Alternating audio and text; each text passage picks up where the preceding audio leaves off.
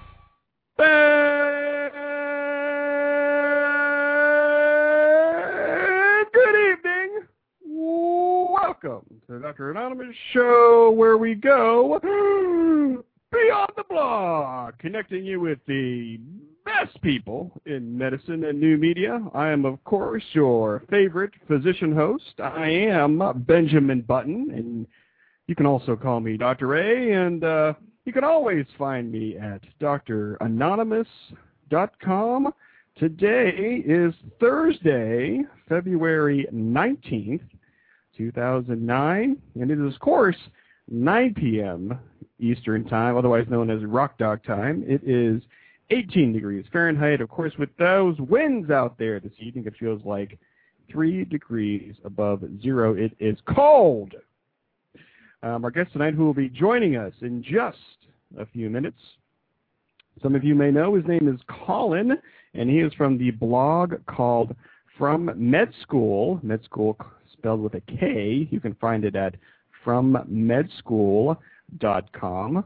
Uh, Colin is uh, a fourth-year medical student and will be graduating um, in just a few months. And uh, tonight, uh, I've asked him to come on the show tonight to uh, give us a little bit of a glimpse of what it's like to uh, go through the uh, residency interview process. Uh, and he's also got a great post about it on his blog from medskool.com, and uh, it's called uh, Interviewing for Residency. So that kind of uh, takes you behind the scenes of uh, of uh, what it's like to interview for residency. So that'll be good, good for us to talk about. And some of you also may know that Colin is one of the keepers of the wildly popular medical blog called Grand Rounds. And uh, many people, including me, uh, consider Grand Rounds the granddaddy of them all when it uh, comes to making your a name for yourself in medical blogging. Uh, so we'll talk about how he got involved with that. I'm very curious about that myself. And we'll see how kind of that's, uh, that's going. And as always, uh, we'll be taking your phone calls as well. Uh, but first, I would like to thank uh, Blog Talk Radio for featuring our show again this evening. We're also featured on iTunes. And welcome to those of you who are new to the show, either listening live or on the archives. Uh, for those of you who don't know, I am a, a family physician um, in full-time private practice, meaning uh, I see patients five days a week in the hospital and in my office here in beautiful northeastern Ohio. And I have my blog for two years for uh, now, and uh, this show for a year now, more than a year now. And if you would like to join the show later this evening, the number here is uh, 646 716 9514 if you're listening live. And how can you not listen live? You can see my smiling face on the webcam this evening. You can see I am still in my work clothes. I'm still in my uh, in my Gapper uh, shirt and tie. I was at a, a hospital board meeting. Uh, I just got home probably about uh, 30 minutes ago, and uh, been frantically trying to uh, get the show ready for you people out there because I'm a giver I love all you people out there. Uh, so uh, I do want to uh, give a hi and hello to everybody in the chat room. Hello, chat room. So we have Ramona, we have Christina, we have Annie and Burl, we have the Dead Man, we have the Ribbon Rock Dog freaking bed. Enrico is back. Shout out to Enrico.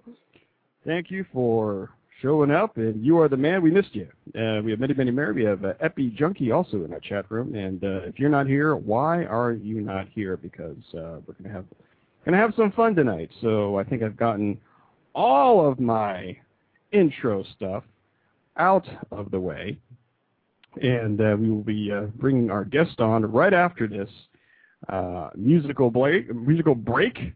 Uh, you are listening to the Dr. Anonymous Show a proud member of the ProMed Network of medical podcasts. You can find out more information at promednetwork.com. Right after this, we'll be calling from from Medskool blog, and we will be right back.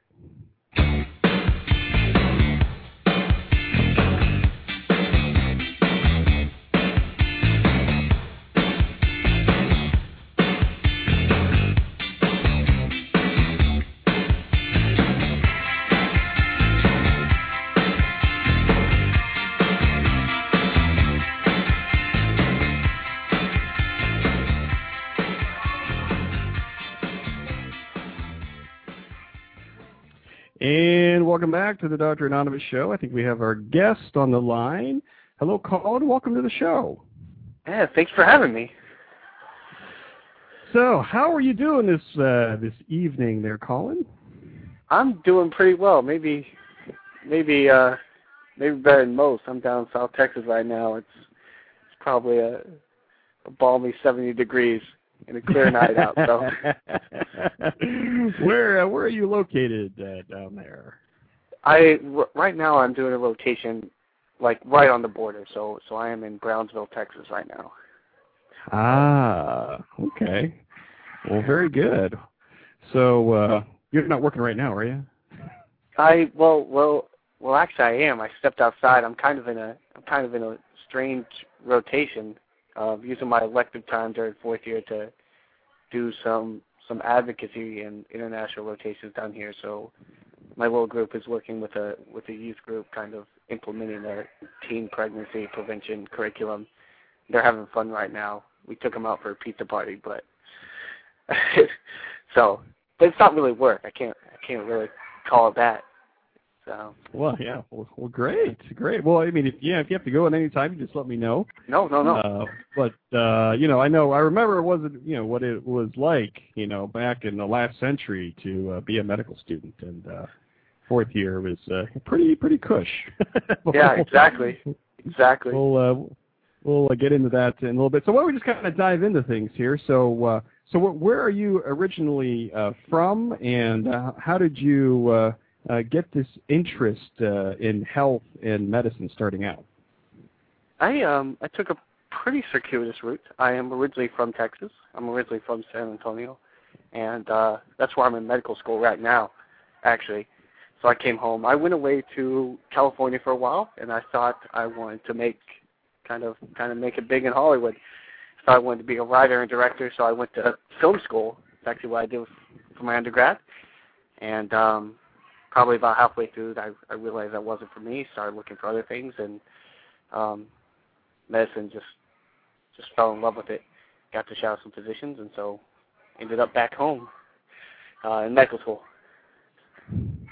So, is there uh, is there anybody in your family in in medicine at all, or? Yeah, there is. My my mother was a physician, and um, well, is a physician. She went to medical school pretty late, so I remember I remember her doing that. So that when I started looking for for things, uh, when I realized Hollywood probably wasn't for me, and waiting tables for the next five years wasn't what I wanted to do with my future. Um, yeah, she was definitely an influence. So I had that to go Hmm. off of. Hmm. Well, that's interesting. So, so did you actually you know, head out to Hollywood and Los Angeles and try to explore that uh, avenue out there? How, what was that experience like? Um, it was interesting. Uh, it's it's about as pretentious uh, a world as kind of the mythos, as the mythos says it is. Um, so that was one of the reasons it wasn't really for me. But uh, but you know, I, I met a lot of really talented, creative people, and I'm hoping some of them make it big someday, so I can be. I can say I I knew them when they were were were still working towards it. Mm-hmm. But um, mm-hmm. yeah, it was it was a lot of fun. Definitely. So did did you go out there with like a like a script or something like that that you were trying to like trying to sell, or were you you doing kind of the actor route, or I'm just kind of curious about about that because Yeah. I haven't heard of uh, or I haven't talked to a lot of people who you know went that route. I um I was lucky. I thought I thought I wanted to write and direct. I I definitely never in front of the camera, you know, always kind of behind it. And uh I went out there and was in a in film school at uh, the University of Southern California. Um so kind of uh kind of a professional degree program um is is is how I was kind of trying to make my my inroads in the industry. And uh, about halfway through that degree program, I started looking at other things because I wasn't quite sure Hollywood was what I want to do. I took the LSAT actually, took the MCAT, you know, started just looking around and and realized medicine was probably where I belonged. So Hmm. changed my mind. How long, took all my uh, and How long were you out there for before you said this is not really not for me? I I was I was out there for two years, and then I spent another two years out there after that, kind of doing my uh, prereqs for medical school and and all that. So a total of four years. Hmm, Okay, well, great. Um, so what what what uh, what med school are you at right now? I it's it's uh, UT San Antonio, so University of Texas. Okay. Okay. Okay. Is that close to where you live, or how, how did you pick? Uh, why did you want to go there? Yeah, it's it's San Antonio is originally my hometown, and so um, when I was applying to medical school, I only applied in Texas, and uh, and just ended up back home, which was you know fortunate, I guess. I was definitely ready to come back. So uh, uh, well, let's uh, let's kind of talk a little bit about uh, about med school itself because I know I get a lot of questions about that, and especially uh, kind of your uh, your first year. Did uh, uh, what was that kind of experience like? And if everybody, you know, asked me or, or probably asked you too. You know, what what was it like? You know, uh, you know, working on a cadaver and, and that whole type of experience. How would you describe that? Um, you know, it's a, it's a lot of information. I loved anatomy personally. Um, I I thought that was the funnest part of medical school, and you're you're so blessed to get to to have these people who are who who donate their bodies for for you to learn. Essentially, you know, just to and hopefully you'll you'll take that knowledge and do some good with it. Uh, what was weird about, especially the first two years of medical school, it's like so much of it is learning almost a new language. It's it's, it's almost like a lot of vocab. That's that's the way me and my friends kind of describe it. And it's just uh, it's really like drinking from from a fire hose, and especially that first year, you just that first semester It's you just so, have to uh, calm. It, it it's so weird that you say that because I, I hear that analogy. That that's the most common analogy that I hear uh, from from the whole experience. Is that and, and I've heard it from from everybody is that you're trying to take this information in, and uh, but people say that you know you you uh, you have a fire hose and it's turn on full blast, and and uh, you're we're all expected to not only absorb the information, understand it, and, and be ready to be tested on it. And that was just a, uh, you know, just a, I mean, it, I don't know about you, but I, I learned a lot about myself going through that whole process, and and and you probably like me as well. You know, we we we lost some friends along the way, you know, and and people maybe we knew from college, and they just couldn't they couldn't uh, cut it, and it was just it, it's sad when. uh uh, w- w- you know, when you find out that you know somebody didn't make it, or we, either they had a personal problem, they had to take some time off, and uh, so that's that, that that's kind of the things that that uh, you know maybe that uh, you know we don't talk about uh, as much. Yeah, I think I I think so. My class probably my the UT medical schools are really big, but my class probably lost uh, that first year probably lost 15 or 20 people, maybe maybe a little bit less than 10% of the class, and it, um, you know, in I, truly the worst ones are the are, and I I don't know what I would have done if this had happened to me, but um, you know maybe maybe the kids who make it all the way to the end of the year and then have to remediate, or make it into a year and then decide, you know what, I'm not sure I can put up with this, or and so I I think most of them probably probably figured that out. Uh, most of the people in my class, at least, probably figured that out pretty pretty early. Which I guess I guess if you're going to find a silver lining is is a good thing. At least I didn't you know spend nine months and then and then decide medicine wasn't for them. But that was that's it is really tough to see to see that happen to people because it's just like a mm-hmm. life dream for a lot of a lot of people, and to get there and then realize, yeah, maybe maybe I was wrong. So I agree yeah. definitely. Um, well, let's kind of move forward a little bit as far as uh, kind of your first uh, clinical rotations. That you, uh, what, what do you remember about uh, you know first uh, getting your first pager and uh, you know being uh, your first nights on call or, or working with patients uh, in the hospital? What what do you remember about those kind of first type experiences? I I remember being so excited. I don't know I don't know about you, but it's it's kind of what you I mean, obviously you're incredibly nervous, but you know if any of your listeners don't know, the first two years of medical school are just largely spent in the classroom. It's like college all over again, except you know eight hours a day in in the lab or in the classroom. And to finally be on the wards, I was thrilled. My first day, I, I maybe maybe my first or second day. I was I I actually did my first rotation was on medicine.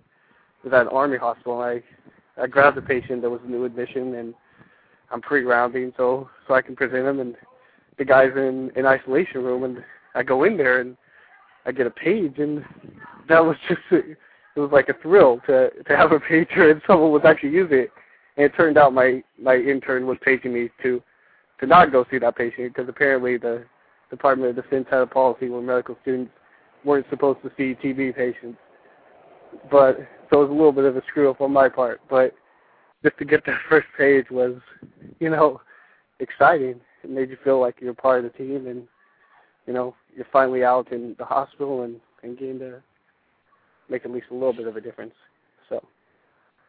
Do you uh, did, do you remember one of the first uh, like procedures or something that that you done uh, when when you were on call or something like that? Usually people remember one of those first type of things.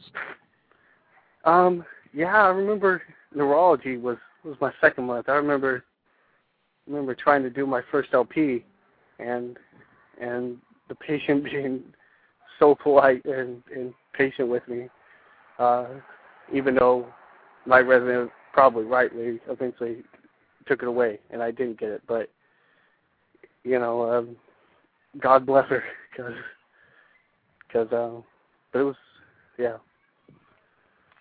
I uh, one of my first uh, procedures. I was uh, I was on uh, internal medicine rotation, and uh, my my uh, intern uh, called me to the uh, intensive care unit, and they wanted me to get a, a blood gas. And for people who don't know what that is, is uh, you know you, you basically stick a needle in the wrist in in, in a uh, uh, in the artery in the wrist, uh, which is uh, can be very challenging. And I was uh, uh, reviewing the chart. um, I saw this this person was uh, HIV positive, and uh, oh, wow. that's when it that's when it really hit me. I'm like, oh, this is like this is like you know go time. This is like this is not theoretical. I mean, this is don't, like you know, don't mess you know it, no mess around. I mean, this is you know your your first rotation, one of your first procedures, and uh, I was like, whoa, this is. I mean, that's that's. I mean, I guess for me that was one of the first times it really hit me. I'm like, this is like real. This is not playtime. This is not for fun. I mean, this is like you know real stuff. So that something like that really uh, really uh, impacted me. Uh, so now, I, guess as you went through your uh, rotations there, uh, it, was there a certain time or where, where you figured out, well, you know, this is what I want to do for the rest of my life, or this is the specialty that I want to choose? Yeah, I guess I um I liked almost everything, and going in, uh, I was thinking I I might want to do something with my hands. Uh, my mother wasn't a surgeon at all, but but I uh, but I don't know. I've always I've always been pretty good with my hands and and enjoy working like that. So that's what I was thinking, and I got to my surgery rotation, and uh, it kind of kind of confirmed that for me. And then serendipitously, my uh, my school, the way they do it is they they put you on uh, six weeks of general surgery, and then they just kind of assign you to two different surgical subspecialties for three weeks each. And serendipitously, one of those was was something I really fell in love with. So, so I um, I knew about halfway through third year, and I was I was pretty sold. Although every I was surprised. I was really really surprised. I thought, you know, something like psych. I went in there dreading that rotation, but I enjoyed all of my third year. Really, I would have been happy doing just about anything in medicine. So. Now, when you uh, when you applied at medical school, did you were you leaning one way or the other, or did were were you thinking, well, I'm, I would want to be this at the end of this journey, or not really? Um, I I didn't I didn't have like a, a really specific thing, but but definitely it was kind of weighted towards something surgical when I was applying. Mm-hmm. Yeah. Mm-hmm. mm-hmm. So, uh, so it, it, so it was like around uh, midway through your third year. I'm like, this is what I want to do, or, or were you even at the end of your third year saying, I'm not really sure yet? No, I I definitely had some friends who were still still contemplating it, but I I I got lucky and I did my surgery rotation about halfway through, um, like just after Christmas break uh, is when I did my surgery rotation my third year, and I yeah I was sold. So Mhm. Mhm. Well, that's that's good because probably at that point, uh, what what most just to let people know what most medical students do. I mean, you know, at some point during your third year, you have to plan ahead for your fourth year, as far as what rotations you want to go to, especially if you want to go to a program or to a place that's very uh, competitive um, and sometimes you know you have to go to a place where you want to train or you know get familiar with that program. So so I, I presume like maybe after your surgery rotation that you said you know I really have to plan this out as far as where I want to go and where I want to apply. Is So was that kind of your thinking at that point or? Yeah, and I mean it's exactly like you said. I sat down with the with the chairman of uh, the department at my school and, and said hey, I think this is what I want to do. You know, what steps do I need to need to take? So I was already planning for my first fourth year, um, pretty much right after my surgery rotation ended. And I, like you said, I went and did uh, two away rotations at programs I thought I'd be interested in. Um, and I was, you know, those were you have to set those up basically while you're still in your third year. You know, send away applications to to do those rotations and set up all your insurance and blah blah blah. But um, so I, you're right. I was very lucky to know to know that early in my third year that. Uh, sorry for getting loud. I was very lucky to know. I was very lucky to know that early in my third year, so I could set everything up. So, yeah. So, I, I feel bad. I I I think you're. I'm, I'm taking you away from this big party that's going on. So. No, no, no. um, so, I, I, I, and one of the first uh, kind of uh, branch points as far as decision making process, what I, what, uh, from my experience and, and, and talking with medical students, is you know, do you want to stay local? That could mean local or in the state or out of state. Um, what, what was kind of your thought process there as far as trying to figure out, you know, where you want to do your rotations? Yeah, that's that's true. Um, I, I, uh, well, without giving away too much of my rank list, which is already. Yeah, I know. I, but, yeah, I, I want to try to be as generic as possible. Exactly. Um, no, uh, mine was actually not actually very uh, constrained uh, geographically. I actually sat down with with my chairman and the program director of my school, and I said, you know, these are I kind of have some outside interests, and I I think uh, as well maybe in the future, you know, what what I want to do with my my surgical training. Where do you think would be good programs for for me to look at? And kind of from that list, I, I picked a couple of places and did my own research online and things like that. And then uh, so I I actually went on a way rotation in state in Texas, and then I went back out to California for one as well. So um, I guess I didn't go very east east coast. Yeah, yeah, yeah. Um, so I, I guess kind of moving towards more towards the fourth year, then you're doing these rotations, and uh, and, and I guess uh, one of the things I guess want to jump to is is is, is this uh, uh, the interview process. Um, I, I guess kind of tell people as far as um, uh, what was your strategy as far as what timeline did you want to do? Did did you want to schedule that stuff kind of earlier in your year or midway in your year, or how, did you kind of uh, schedule your your fourth year? Um, so, so like we said, for for people who don't know, um, some some students choose to do away rotations that, just to kind of get a feel for the program, let them see you, um, and and those are you can do them later, but uh, especially in the specialty I was going into, it was kind of kind of a, an early process. So I I did a rotation again with with my department at home was the first thing I did, and then back to back I did uh, away rotations. So I was I was living out of a suitcase for for like two months, um, and uh, and most most of uh, my interviews the the way I I schedule them, um, the interview season depending on on the specialty runs anywhere from as early as as October uh, till you know till uh, January or, or even or even early February, and most of mine were were kind of later, just because of the way it, it worked out. So. Mhm. And uh, just, just to kind of let uh, people know is that you know people find out where they're going to residency next month, so this is kind of a, a touchy type time to talk about the real real specifics. So that's why I'm kind of uh, keeping my questions real generic.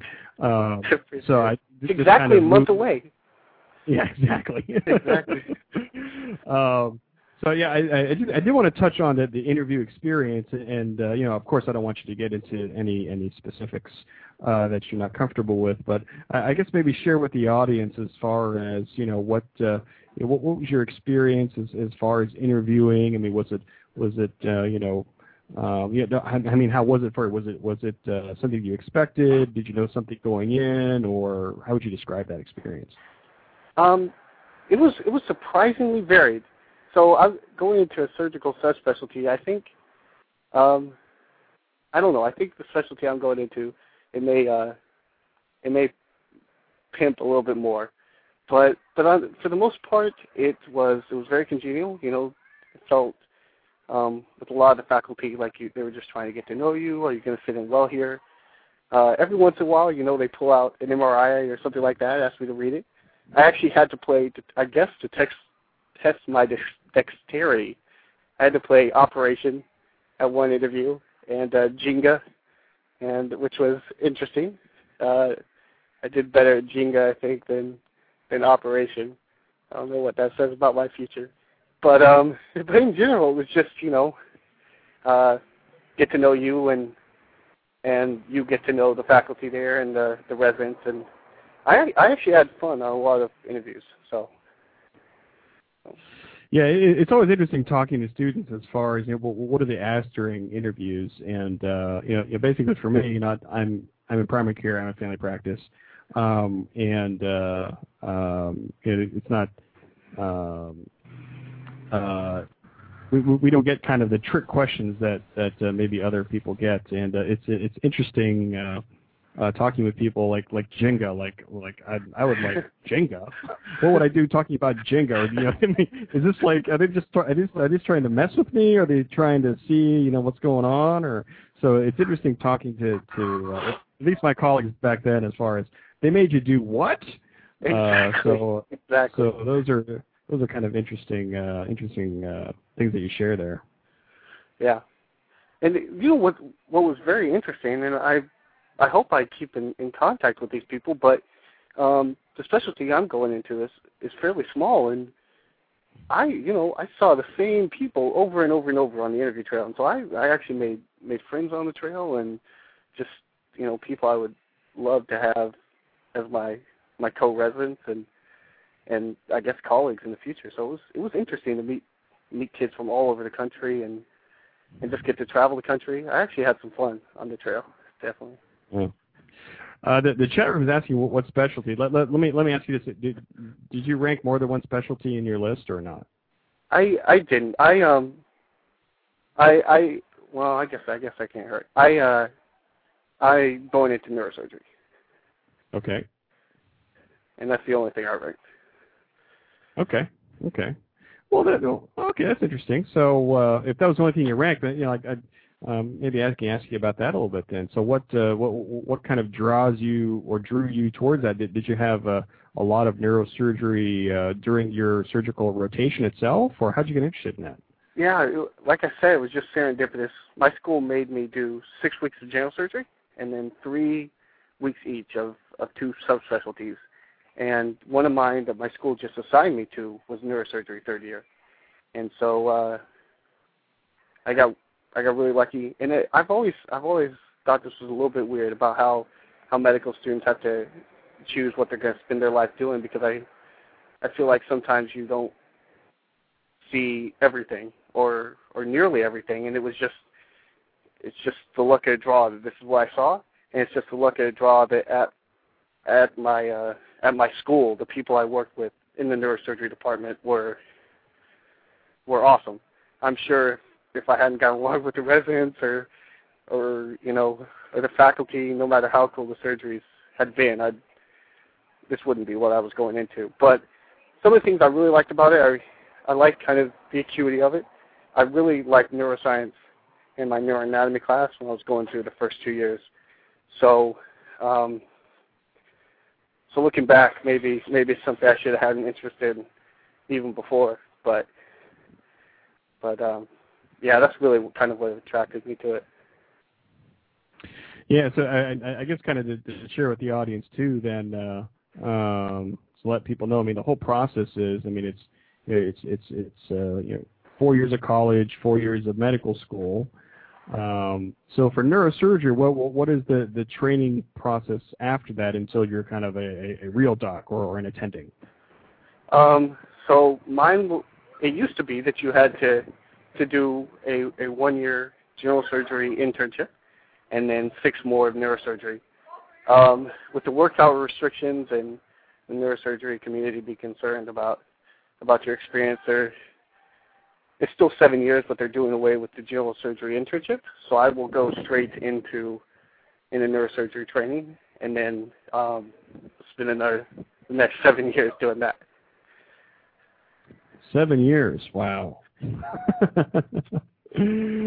oh man.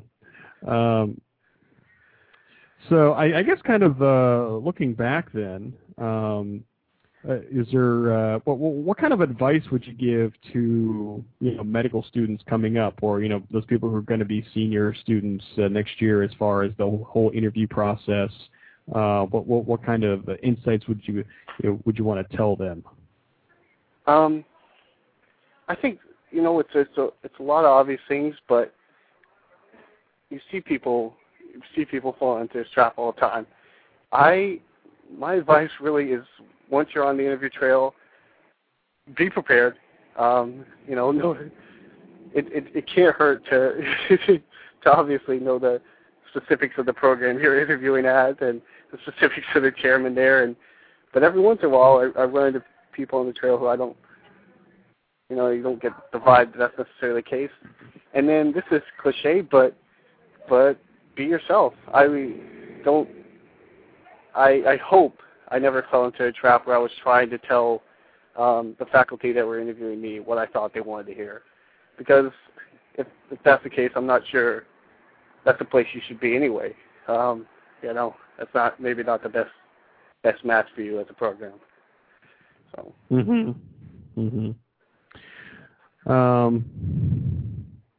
there's a couple of uh, questions here in the chat room. There's a, a question. Uh, so do, you take um, um, OSCE test, or for people who don't know, that's that's kind of a, patient simulation type examination where uh, where students are tested on kind of these real fake uh, patients and uh, clinical decision making and things. Uh, well, how is that set up through your uh, medical school? There, did, did you, uh, how are uh, kind of simulated patients in your curriculum? We we took we took we had lots of standardized patients. We took lots of lots of OSCEs. I I actually just got finished with my last one, which was supposed to prepare me for the step two clinical skills exam, which is part of um, part of medical licensure now in the United States, where you have to go in and and see uh, actors who are who are uh, performing as patients and kind of simulating uh, symptoms and and diseases, and then come out and write a note about them and put down a differential diagnosis. Um, so we had lots of those, and they started uh, first year. You know, we used we used standardized patients, just learning our physical skills exam, and then second year we started um, actually taking OSCEs, and they continued through uh, through actually my rotations. So during my surgery rotation, the the rotation made me take a an OSCE with with standardized patients where I where it was like surgical problems. So okay. Um, when uh, when is uh, graduation? My I finish May 9th with my last rotation, and I have to wait have to wait a couple of weeks. My graduation is May 24th. Okay. Okay. Um, has it uh, has it really hit you yet that uh, you're kind of at the at the end of this road at this point, or not yet? Um, no, I feel I I'm still. It hasn't quite hit me. I'm sure it will. Maybe after match day, when it becomes yeah. a little bit more of a reality. Yeah, yeah, uh, yeah. Usually, match day is is uh, is uh, one of the big uh, big steps. Uh, and for people who don't know what that is, I mean, you, if you haven't seen it on TV, where you been? Uh, but this is where uh, this is where uh, senior medical students uh, find out where they're going to be spending the next part of their training, where they match as far as uh, that goes. And and I, I guess to let people know, in case people don't know, is uh, you know we talked about the interview process and uh, what uh, what medical students and what hospitals or residency programs do is that uh, medical students um, they make a list of where they want to go, one through five, one through ten, one through twenty, and they uh, uh, submit it to this database. And the hospitals and the residency programs do the same thing. They they submit a list, you know, 50, 100 or something medical students and uh, nobody knows pretty much pretty much nobody knows uh, where anybody else is going um, until match day, which is usually in mid-May. Uh, but when did you have to uh, submit your uh, list there, Colin? My mine is in, and I'm I'm not even gonna look at it again. But it's actually not due. It's due February 25th. It's the final day you can submit it. Okay. Okay. So fe- February 25th is is is the is the final day. So usually both for medical students and for residency uh, programs, um, the time between you know the deadline to submit your list and match day is is usually pretty tense, depending on where, where depending on who you are and where you are. Uh, so uh, so for senior medical students uh, and for residency programs, this is kind of a little bit anxious time. So a little bit, sir. Yes, sir. Uh, so what, what what what about some of your uh, some of your colleagues there are uh, um, are some of them sweating it out or some of them uh, kind of know where they're going or I mean have, have you been able to keep in touch because usually fourth year everybody kind of scatters about and does their own thing. Exactly, it's been it's been kind of surprising. I'm a so so I haven't been able. to I mean, you keep in touch with your closest friends, but I've there's a huge chunk of my class I haven't seen in a long time. There are there are uh, on the rotation I'm on right now, it's it's six students, and and there are a couple of them who are still sweating exactly exactly what their rank list is gonna gonna look like, and haven't put it in yet. And they've got they've got a little bit less than a week now, so getting down to the wire. All right. Uh, So let's kind of switch gears here. If you're just uh, joining us, uh, where the heck have you been? Uh, it's the Dr. Anonymous show on Blog Talk Radio, and our guest here is Colin from uh, the blog uh, From Medskool. And uh, if people want to call in at this point, the number here is uh, 646-716-9514 if you would like to uh, join the conversation here. And uh, uh, why don't we just kind of switch gears here to your blog here? So it's uh, it's it's from Med School. And uh, do you remember kind of uh, your first experiences with blogging or new media, or how, did you kind of uh, first experience the the media there? Yeah, I, um, I guess when I started thinking about going to med school, and uh, I wasn't really big into new media uh, at the time, but but just kind of getting a feel for for what medicine was like, almost almost almost as a career. I think I think the first blog I might have read, I was probably still in college, may have been uh may have been DB's uh med rants. And I just I thought I thought it was a very cool medium. And I, I've always been a writer and just to be able to self publish and and get your opinion out there and I respected what what a bunch of, of medical bloggers were, were saying and kind of use that to supplement my own research on you know, looking at a career in medicine as a possibility, and so, so, I mean, my first exposure to, to new media and, and blogs was was medical medical blogs. Did you have a, an interest, uh, or, or did you work on the school newspaper, or did you keep your own journal or or diary or something like that growing up, or? Uh, the major thing I wanted to do out in Hollywood and, and what what I studied in school was was actually write. So I've always been a writer, uh, more of a creative writer. Um, lots of short stories, uh, lots, lots of screenplays, stuff like that. So I, I was definitely a writer before before I started blogging. Mhm. Mhm. So at, at what point did you say, "Hey, I want to I want to start a blog"? Um. Oh man, it's been so long. I think I think it was pretty soon after I got my acceptance into medical school, if I remember correctly. I'd have to go okay. back to the archives, but but uh, and I guess I guess early on the idea was just to kind of chronicle, you know, my my journey to medical school and then and then through it for four years, and it's kind of spread out since then. But but that was the original idea. Hmm. Okay. And uh, how did you uh, come up with the name? Uh, were you deciding between a couple different names, or how did that happen? I um. No, that that was my name, and I originally wanted to to spell it appropriately, but it turned out that um. I think from med school spelled uh, spelled correctly that that domain was already taken. Um, and so I I didn't want to take myself too seriously, and I wasn't really sure that I, had a lot of, of poignant things to say, so I wanted to keep it a little bit lighthearted, at least in the title. So I kind of I kind of settled on uh, from Medskool with a K. Okay. Okay. Well, great. So, do, did you remember kind of the first stuff that you started uh, uh, talking about or posting about? Was it uh, um, was it news or was it some other things or, or um, how did you come up with topics? Um, it's it's really evolved over time. I've always been very, very, very politically active, and so it was kind of a natural course once I got to medical school to get interested in healthcare policy and kind of current events and in um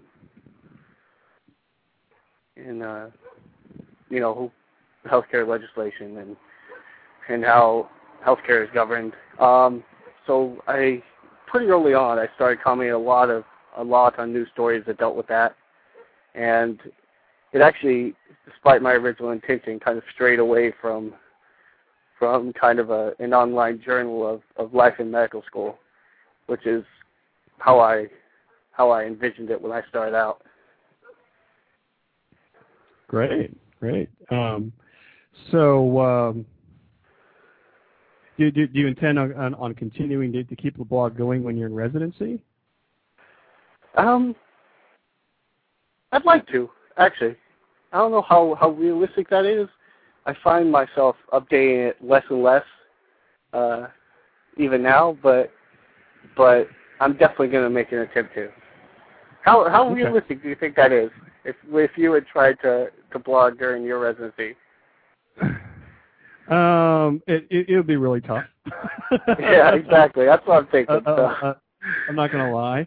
But I mean, you know, if uh, I, I think it's interesting in that you know if if people know you're in residency, I think you know they're going to expect you know not too many updates. But when you do update, they'll be like, oh, what are you doing? And you know, how's it going? And and uh, you know, because and, and you see this too is that you know the Hollywood. I mean, you you know, we haven't talk about Hollywood, but I mean, you know, they, they have a certain way that they present medical training, whether you're a med student or a resident or something like that. And and yeah, I, I have a lot of people, and and you do too, probably ask, you know, what's it? What is it really like?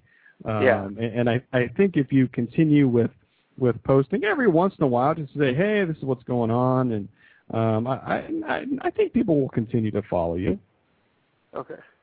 Uh, well, it's, it's my intention, but we'll we'll, we'll see how how that becomes reality. I, I guess soon. Right. Um, so how did you uh, get involved with uh, with Grand Rounds? Yeah. Um. So everyone who's who's listening should should be a, a regular reader of Grand Rounds. I'm gonna give that shout out. Um, Grand Rounds was is a blog carnival that was founded by by Nick Genes, who is finishing up his um, emergency medicine residency in New York City, and um, I hosted I had hosted Grand Rounds a couple of times. I just kind of stumbled across it because when I reading other medical blogs once I started my own, and um, I didn't I didn't actually know Nick terribly well uh, over the internet, but um, a little bit. And I think I think um, Nick's idea when he decided to step down was he had started Grand Rounds. He had started he had started blogging. Uh, he started blogging when when he was a medical student, and I think it was it was something he wanted to do. That when he did give it up, that he wanted to pass on at least part of the leadership to it to to a medical student. Um, and so for whatever reason, I don't know if he he thought I was I was organized, or which may not may not be true, uh, or he he liked what I wrote, or but for whatever reason, um, Nick wrote me one day and said, "I'm thinking about handing this off. Would this be something you'd be interested in continuing?" And um, I always really enjoyed Grand Rounds, and I thought it was an important part of of the the medical blogosphere, and so I I jumped at the chance to to help keep it going. Great. Now, now, um, I guess as you uh, start residency, then uh, um, are you going to be continuing in that role or or not? That um, that is something I would like to continue, and I think I think it may be maybe feasible to do that. Um, but but obviously, uh, I mean, Nick managed to do it through most of his residency, but obviously, it got it got at least in part got the better better of him towards towards the end of his training and when he was going into his chief year, and he cited kind of time constraints is one of the reasons he was giving it up. But as long as I can, and uh, as long as I think I'm I'm doing an okay job keeping it organized and keeping it going, then yeah, I would I would love to continue to be involved in in grand rounds. Well, great, great. Well, uh, then, uh, so uh, I, I'll, uh, I'll I'll give you a chance uh, to plug uh, the plug Grand Rounds again because this show is about uh, about plugging. Uh, so you know, if if you're a medical blogger out there, why why should people submit posts? What you know, why should people participate with Grand Rounds? Why is that a good idea? Well, if you're a blogger, you should you should be submitting obviously because um, Grand Rounds hosts traditionally get get, pretty substantial traffic. So uh, if for no other reason, then it's it's probably gonna gonna give you some readers um, from from the link from Grand Rounds. Uh, is is reason enough itself. But I I don't know. One of the things I've always always loved about the the medical blog community, and I think this is only getting truer with shows like yours and um, and you know the the growth of Twitter, and it's it's a it feels like a very cohesive group. It's a very social group, and I think um, Grand Rounds is part of part of that tradition. You know, part of people keeping in touch, uh, keeping track of what what other medical bloggers are writing. Um, so I think the more people submit, the better it's going to be. Um, although it's all it's, and even if you're not submitting, you should, you know, you should be checking it out every week because there's some great material that's kind of aggregated there, and it's just a, a one place to to serve to serve all. Well, great, great. Well, in our uh, last uh, remaining uh, minutes here, how how, uh, uh, how is the rest of your fourth year kind of uh, stacking up there? What what is your uh, last uh, rotations that you got to take? I so I'm doing a uh, kind of an international advocacy and public health rotation right now, and then all I got left is I have to just kind of as elective credit. I'm doing um, during a neurology rotation to end up the year, and that's it. Yeah, let's. Uh, I, I, I thank you for reminding me of that because I wanted to ask you about that. Tell uh, tell me a little bit about your your, your advocacy rotation. What, what what are you doing uh, down there uh, right now in this rotation? Um, we are down on the the Texas-Mexico border and and going to both sides. This is this the counties we're kind of working in are are two of the poorest counties in the country, not just not just in the state of Texas. Uh, the per capita income is I think less than ten thousand dollars here in, in Cameron County uh, for a family. Um, uninsured rates forty something percent, um, and so uh, kind of coming down here and and uh, we all looked at things we were kind of interested in and and got involved in advocacy projects. One I'm working on right now is the local school of public health puts out a a teen pregnancy curriculum out into the public schools, and and uh, I'm kind of revising that and seeing how we can make that curriculum better. And um, you know, I don't know how much good it'll do, but but hopefully at least a little bit. Great, great. Um, I guess my final question for you, and you touched on this before. Um, what, is your opinion, and how do you see uh, new media and social media kind of moving forward or how social media and medicine will continue to try to integrate over the next few years? I I'm, fascinated by that. I'm, particularly fascinated by people who who are really interested in that, like Berci. But uh, uh, I don't know. Um, I think there's a real role for new media in healthcare um, especially in terms of of being able to in terms of communication between colleagues, communications between patients and physicians. Uh, I I uh, I was briefly talking to to Jay Parkinson a, a while back, and I think that that is just such a cool practice model. And for those who don't know, he's um, Hello Health or whatever is essentially it's like a concierge service that really uses technology to communicate with patients. Doesn't have an office, you know, just consults over, uh, you know, instant message and just just very cool. So I don't. I think that's just going to continue to grow, and hopefully, by the time I'm out and, and practicing, you know, there'll be new things and ways I can use it use it in my practice. Great, great. So, Colin, before I let you go, was there uh, is there anything I forgot to ask you, or is there anything else that uh, you would want to uh, share with uh, uh, my vast audience before I let you go uh, this evening? I I'm just nothing nothing about me, but but Grand Rounds. I think if if everyone isn't reading it, they should be. Great. Well, Colin, the, your your personal blog is called From Medskool with a K, and of course. Uh, uh, grand rounds. You can get there at uh, uh, I think through Dr. Val's site, getbetterhealth.com yep. slash grand, grand dash rounds. You can find links to that at dranonymous.com. Uh, Colin, thanks so much for being on the show. I definitely want to keep in touch, and uh, you know, maybe we can touch base sometime. You know, sometime if we can find uh, some time in your residency there, just to kind of see how things are going. It'd be uh, it'd be great to bring it back and just kind of see how uh, things are going. I I really appreciate it. Thanks for having me on. Okay, thanks a lot, Colin. Have a good night. You too.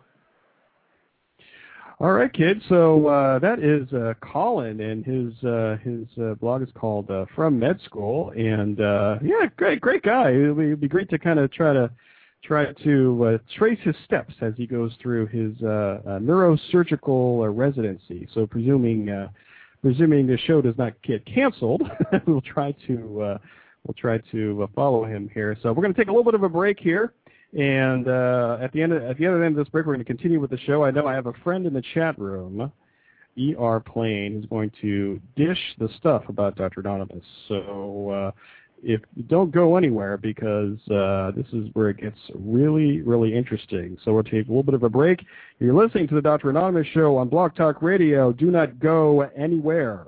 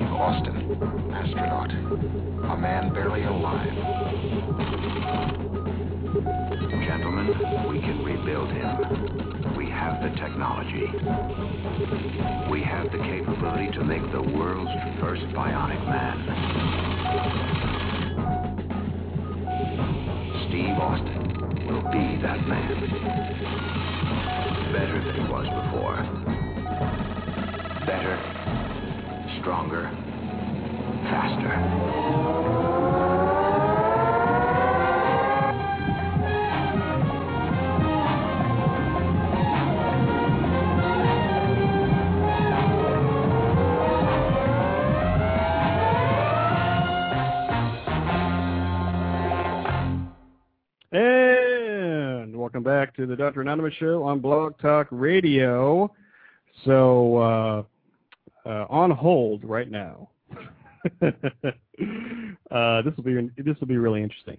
So on hold right now uh, is a friend of mine uh, from uh, from back in the day, or as they as they would say on Friends, in the days of yore. and uh, uh, I haven't talked to this guy in uh, quite a long time, so this will be uh, very uh, interesting. If uh, other people want to call in and try to want to get the dish on me, the number here is six four six seven one six nine five one four. So I'm very hesitant about this, but we will uh, we will see what happens here. ER Plane, welcome to the show. Am I am I there? Uh, yeah. Am I, am I on the air? Uh, yeah, I, you're you're live. Yeah. Wow.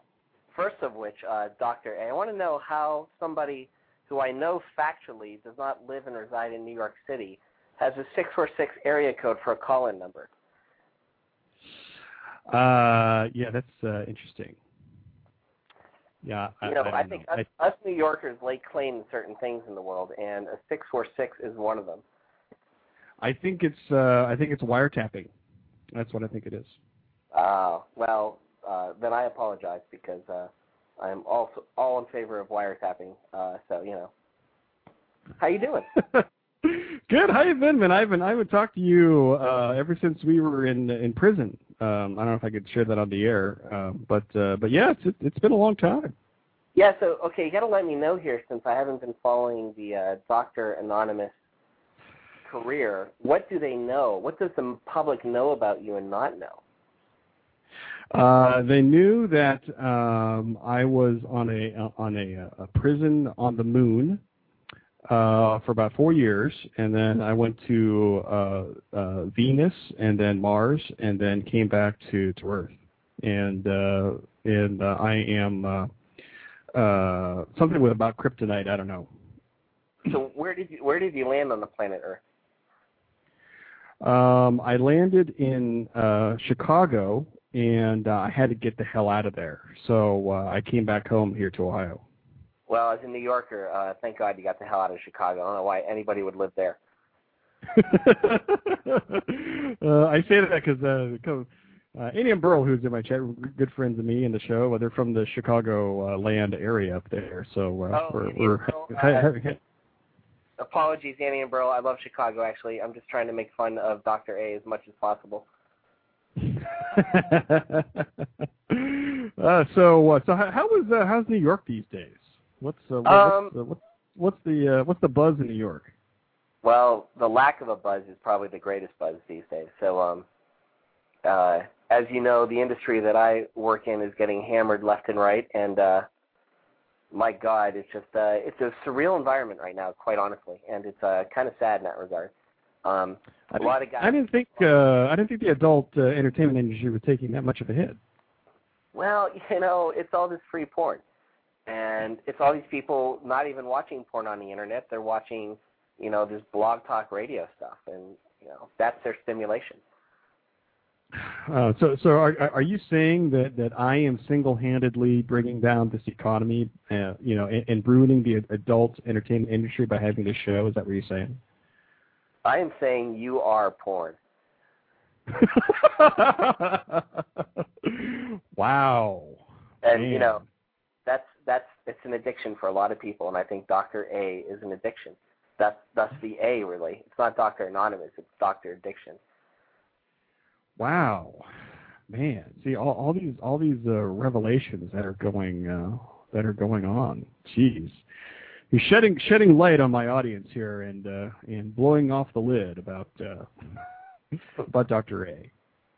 No, but um, in all seriousness, how's uh, how's everything with you? I know um, I saw your blog a couple of days ago, and you had some good things, interesting things to say about the uh, stimulus bill, which I was kind of interested in learning a little bit more about your perspective.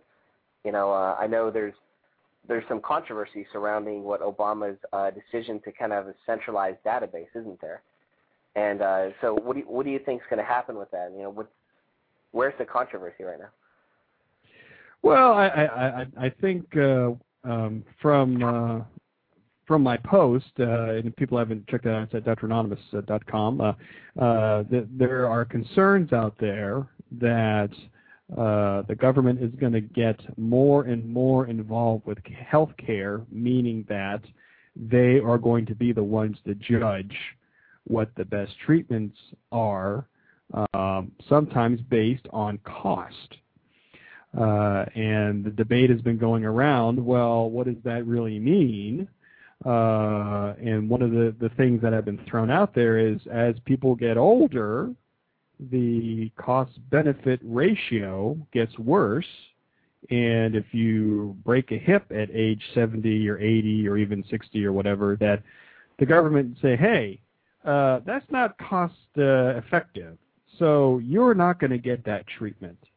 Or if you have some kind of rare disease uh, where you need some kind of you know a specialized or expensive treatment, um, and usually chemotherapy, cancer treatments um, are pretty expensive.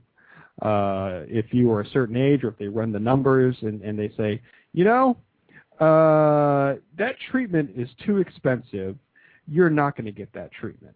Right. And uh, so that that's and it's taking taking the taking the uh, the decision making out of the physician's hands and and putting it more in government hands. Uh, so I think that's kind of part of what's the, the core of the debate. I mean, the, the thing that I have no problem with, um, and, and the thing that was sold, and was was kind of the uh, uh, um, uh, uh, the, the kind of the front story was that oh well doctors are not for computerized medical records. How can they be against that? I'm not against that. You know, I think it's a good thing. I think that you know if I'm in, on vacation in Hawaii and I get hurt and they take me to the hospital and they can go into the computer and, and log into some kind of federal database and say these are my allergies you know these are some cat scans i had done last month here in ohio and they can do that i mean they can't do that now i think that's a good thing uh so um so yeah that part you know i i support you know and and uh but there's these other things that uh, are you know, people are very upset about. Uh, mainly, okay, so there's going to be this federal database. Uh, so what is the government going to do with that data? Are they going to, you know, how they how are they going to judge me as a doctor? How are they going to judge patients? Um, and uh, uh, are they going to? How is the government going to determine what type of health care that their citizens are going to make or, or, or, are going to get? Um, so, because uh, you know, everybody talks about the cost of healthcare, and and the government wants to get involved and say we want to be the ones to cut the cost of healthcare. How they want to do it is basically saying you can get this treatment and you cannot get this treatment, and that's how we're going to get the cost down. And I don't agree with that. Oh, that's interesting. So now in the bill, in the stimulus bill that passed, the latter part that you spoke of, the the database, if you will the one that kind of tells people in Hawaii, oh, hey, he's got allergies.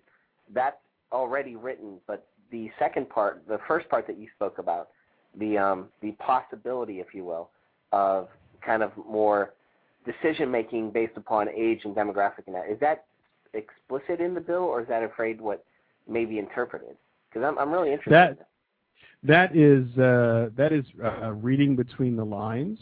Mm-hmm. Um, and uh, the the the, uh, the people who have done the research on this, they uh, they read a book by a former senator and former um, um, uh, uh, secretary of Health and Human Services designate uh, Tom Daschle. He wrote a book last year, kind of outlining some of these um, ideas and uh, uh, you know, many people think that he was in the front seat to direct and to write that specific health care legislation in an economic stimulus bill.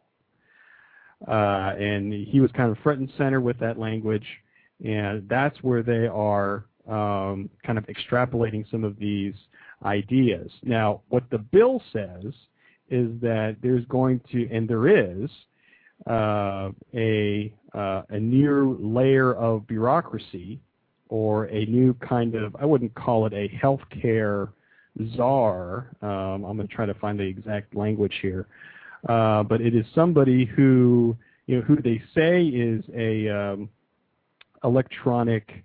Uh, here it is, the National Coordinator of Health Information Technology. Now, what is that? Um, the bill does not specifically say or define what that is. And in Daschle's book, he states that uh, it needs to be uh, uh, worded vaguely. And what he goes into great detail on is that when the Clintons tried to do their health care thing, the things that they did wrong, why they did not succeed in, in, in recreating health care, was that one, they gave too much detail so people could break it down. And second, they gave people too much time to fight it. So that's why um, this uh, healthcare uh, policy Uh, was shoved into this economic stimulus bill, which is one of the 1,500 pages that nobody read but voted on. So that's kind of where they're getting some of this thinking from. You know, the interesting thing about Daschle's book, it actually missed a page. There's no 1040 in the book. It goes from page 1039 to 1041, but apparently Daschle forgot his 1040. you know, I I I, th- I think it's I think when they were doing their vetting process, I think one of the criteria was if you paid your taxes, then then you're not part of the government. So I don't know. Oh, interesting point so he's really he's really are you saying he's really a libertarian? Uh, I don't know. Maybe I'm a libertarian. I have no. no, libertarians don't dress as well as you. Look at that nice tie on a Thursday evening. uh, so in, in, in, case, in case people, yeah, and I, I do want to give a, a little a little uh, background to, to my audience about this. Um, you know, Er Plane and I, we you know through uh, through high school and things, uh, you know, we we were we were really freaks.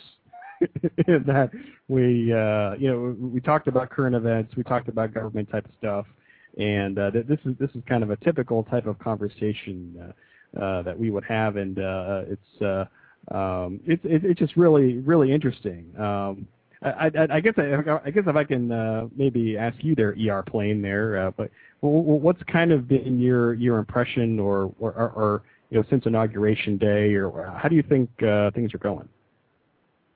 Um, I mean, how do I say this? First off, I uh, let me give my political background. I am a Republican, but I'm a very moderate one. I voted for McCain but I live in New York State, so my vote was about as worthwhile as you know, I don't know, voting in Venezuela against Chavez. But um, I was really hopeful of Obama, and I still am. I think he's going to be a very good president. I think he's the right man for the right time. But I'll say this: I think um, I'm giving him a very low B minus so far. Part of the reason is considering I'm in the banking industry. Um, his Secretary of Treasury last week, Tim Geithner, came out was was supposed was getting hyped up for coming out with this great second wave of the bank bailout that was going to be very specific, and it was an absolute bust. It was very conceptual. Um, in my opinion, no Democrats that even supported Geithner's speech that they have any room uh, to criticize Hank Paulson because I think Hank Paulson was very hands-on and was trying to stop this absolute crisis from getting worse and worse. And I think Geithner was a bit of a disappointment. So um, I give Obama credit for getting such a large stimulus bill through.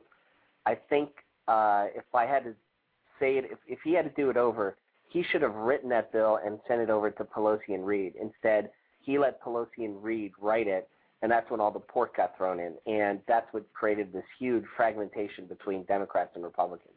So B minus is my is my grade for today. Okay. Okay. Yeah, I don't want to get too much into politics because I I don't want to drive away my entire audience, but uh, it's just kind of interesting because I haven't talked you, with you in a while.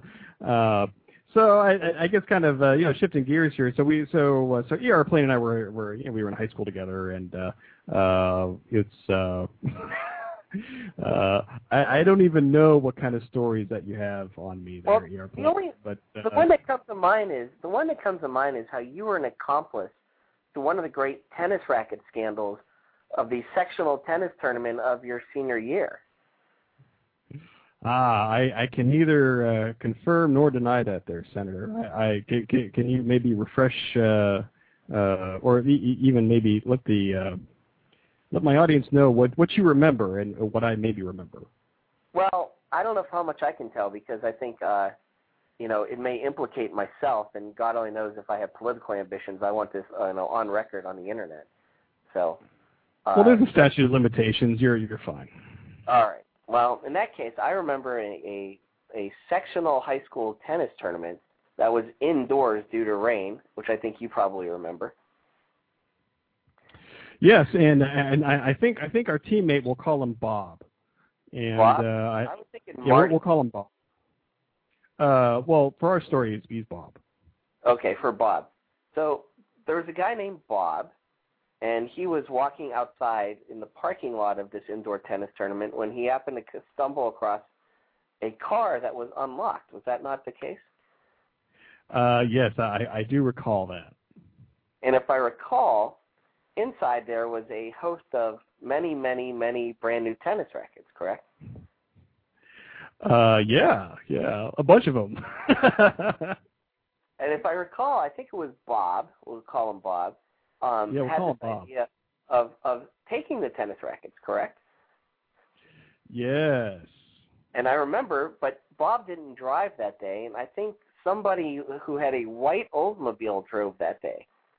And I think that was Doctor, correct? Uh, that's I'm kind of fuzzy on, but I do remember hearing that that might have happened there, um, officer. Well, I remember one of Bob's friends and Dr. A's friends. Let's call him George. So George got Dr. Anonymous's uh, car keys, which he didn't know why because he was busy actually playing while the rest of us were sitting on the bench.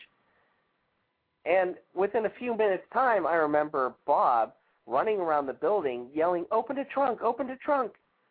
And so I opened the trunk, and he threw a whole bunch of, uh, or I'm sorry, George, not I. And if I recall, he threw a whole bunch of tennis rackets in the trunk of that white car that could have been owned by somebody related to Dr. Anonymous. Ah, uh, and it was right next to the stripper, from what I uh, remember there. I think. It was right next to the stripper. So then I remember the whole. I remember that person that could have been Dr. Anonymous driving the whole tennis team home, not believing that there was actually a bunch of, uh, let's say, confiscated goods in his uh, in the back of his car. oh man. We had to pull over a Walmart substitute parking lot and open the trunk, and sure enough, there were all these tennis rackets. And whose tennis rackets were they? Weren't they like the arch enemy of our number one player? Yes, yes, they they they were. Yeah. Mhm. Mm-hmm. And if I understood, Doctor A paid for part of his medical school by selling some of those tennis rackets. Wasn't that correct? Uh, yeah, yeah. I I think it bought some of this equipment, like this microphone that people are seeing uh, on the screen here. So yeah. So thanks a lot there, uh, whoever maybe, uh, you are. Maybe part of that tie, I think it's paid for. I think so. I think so. Hey, wait, we have a caller here. I, I, I think it's uh, I think it's Chicago here. So I'm, I'm going to do my best, uh, uh, my best Larry King here. Chicago, hello. Uh, Dr. Anonymous, goodbye. and hello, Dr. Anonymous's friend. How you doing? I'm good. Is this Chicago? Well, yeah, I don't brag about it though. All right. Yeah. So yeah. So, uh, do, so do, do, do you have a question for for my uh, for my good friend here? Yes, yeah, yes, yes, I do. Um, at the beginning of the story, I am taking notes. I will have you know. Uh, we misunderstood. Is that sexual tennis scandal? I, I do believe that I heard that word incorrectly. Uh, sexual tennis. Well, I don't know what Dr. Anonymous did with the tennis rackets after we left them, so. okay. Well, I just kind of wanted to uh, clear that up. Um, this this is going to be very very good. Um, you you are my favorite guy tonight. Dr. A is going to pay for this. wow. Okay. In a good way. Uh, in in in a good way. In a good way. Really? Thank you so much. Oh Uh, uh, uh, how you doing? Wow. That was the best story ever. So I get grief because I make a teacher cry, yet you're a thief. Uh, I wouldn't say thief. I I was I was just uh, borrowing it, and it's it, they're on eBay now. They can get them back for the right price. You stole your arch enemy's tennis rackets in your trunk. You pulled over in a Walmart parking lot because there were strippers there. What is wrong with you? I know, I know. That that that is such the suburbanite story. I know, but that's uh, you know that's the best I got. Sometimes my script just writes itself. I swear. Thank you so much. Okay, well, thank thank you for calling in as as always. It's always Oh. nice to talk to you. Oh, thanks. Bye. Bye. wow. Okay. So uh, so airplane. Let me let me give you some background story here. So um, uh, so I am part of a uh, wildly popular hit soap opera here on the Blog Talk Radio Network Right. and um, uh, and uh, uh, I guess what we have participated in is uh, the next script where I will be apparently uh, being involved with some uh, tennis rackets and uh, thievery. So uh, so thanks a lot there, man. Well, hey, it's like reality TV more than a soap opera, isn't it? and if people want to check that out, you can go to andyburrelltalk.com and you can get more details. Uh, more details. Can I make a one uh, production comment? Uh, yeah, sure. Go ahead. You know, behind you, I see all these like white doors. It doesn't really have that like hospital feel to it, like you know, watching ER or something like that. you know, do you think you can get like a backdrop or something, like you know, some green tile or like you know, some blood or something? Blood. Wow. Huh. dreary, but you know, What else? Uh, so what? like What? What? what room, you know, have some like old Forbes magazines and like Modern Living from like 1988. wow. Huh. Well, what if I put like a stripper pole behind me? Would that? Uh, would that help? Uh, well, it depends if it's occupied or not.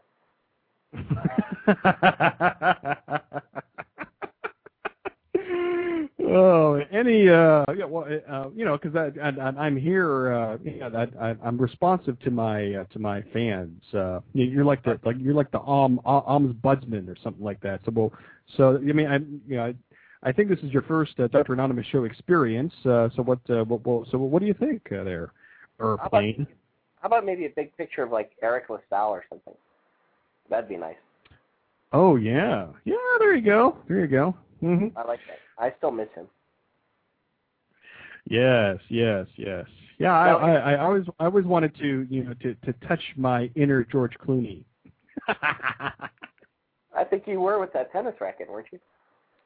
uh, I think so. Yeah, yeah, yeah. It's, uh, is, this is great, Airplane. Th- th- This could be a whole new segment to my show. I'll have to, uh, I'll have to touch base with you afterward. The, uh, the back in the day stories about uh, Dr. Anonymous and Well, uh, this is yeah, the this is- one I'm doing, by the way. If you have me on after that, it's like Carson. Okay, I get like 500 bucks. uh, really? Yeah, you know it's a tough You- time being a banker here. I got to get money wherever I can. You can take my stimulus bill money. How about that? Oh, fantastic! When I'm 60 years old and I need a new hip, you know, it, it'll come back to haunt me. all right.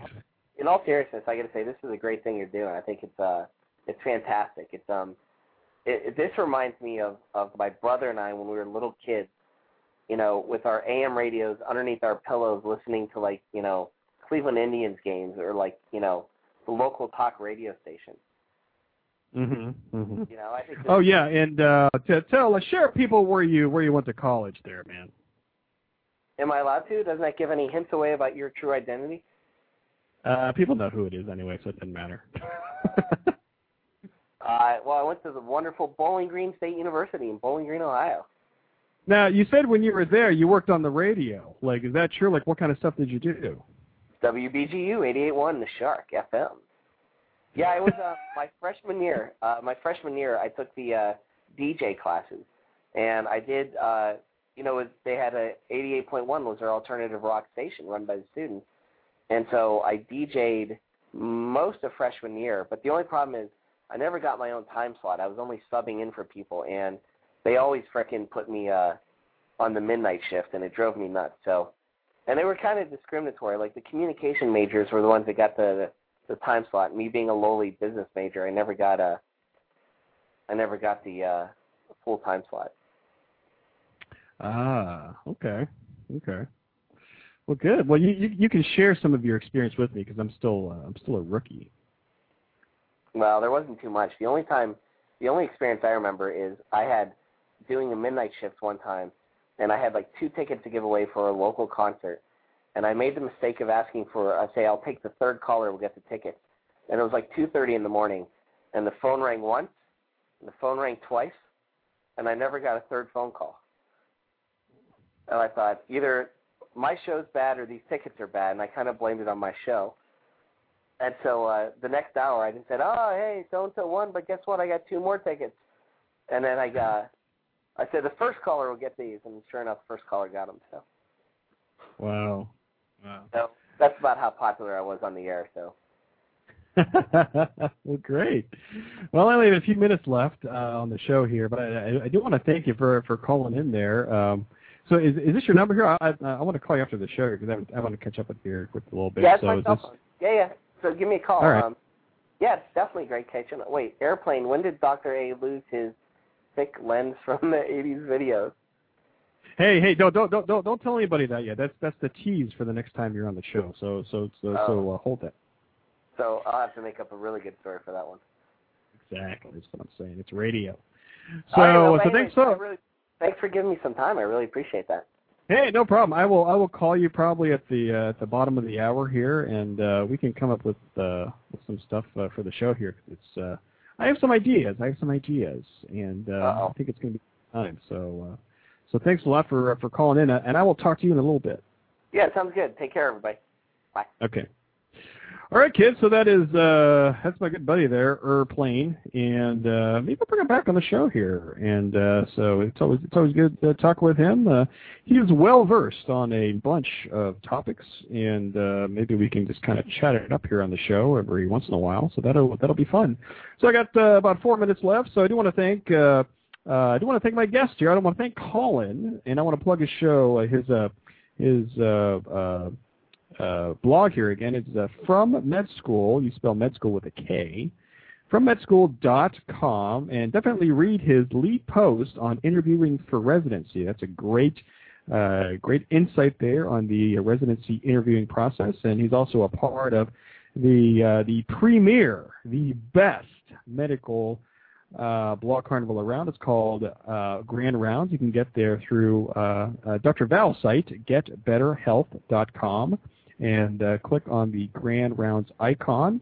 If you've never uh, checked that out before, definitely check it out, especially if you are interested in health and medicine, and how can you not be?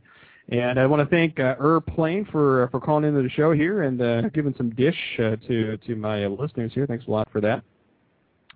Uh, and thanks a lot for everybody in the chat room for hanging out. And uh, thanks thanks uh, to those of you who are listening uh, to this uh, on the archives. And you can always uh, find this at uh, dranonymous.com and uh, check out me on Facebook. I have a new and improved Facebook page, and you can get there through dranonymous.com and look for the Facebook icon and click on that. It'll get you to the show link there. Uh, and also sub- subscribe on iTunes. Uh, just put the Dr. Anonymous Show in the search bar, and you can find uh, uh, find me on iTunes. Subscribe, leave a, a, review. And over here, right on Blog Talk Radio, you can uh, friend me. You can uh, make this show a favorite. You can leave a comment. That's great ways that you can support the show here. So our next show here will be uh, Saturday night. Uh, it will be February 21st at 9 p.m. Eastern time, and uh, still still shooting around the name of the show. So some people like uh, uh, some people like uh, the night shift. Some people like on call with Dr. A. So uh, maybe leave me a comment there on the uh, Facebook page. Here. Let me know what it is. But it'll be uh, Saturday, February 21st, 2009 at 9 p.m. Eastern time. And uh, next uh, week, uh, February 26th, uh, we're going to be having uh, uh, Dr. Gwen, our friend Dr. Gwen from pediatricsnow.com, a pediatrician, obviously. And uh, she also has a, a, blog called Dr. Gwen is in dot uh, blogspot. Uh, dot com, and we'll be interviewing the uh, bloggers uh, and podcasters Vicky and Jen. They're very popular in the parenting uh, blogosphere, and they have a great podcast, a great blog. They've featured Dr. Gwen a few times, and uh, we'll be interviewing them next week. So uh, uh, great stuff here on the uh, Dr. Anonymous show. So thanks a lot for uh, tuning in. You can always find me at dranonymous.com. Good night from the Buckeye State here. Let me find some closing music to get out of here. So we'll see everybody on Saturday night. Oh yeah, check out uh, at the bottom of the hour here, uh, uh, Damage Inc. here on uh, Blog Talk Radio. Uh, just search uh, Damage Inc. Um, Eric was in our chat room here uh, from Damage Inc. so I know he's over there getting ready for his show. So check that out, and we will see you Saturday night for the Dr. Anonymous show. Good night from the Buckeye State, and we'll see you later.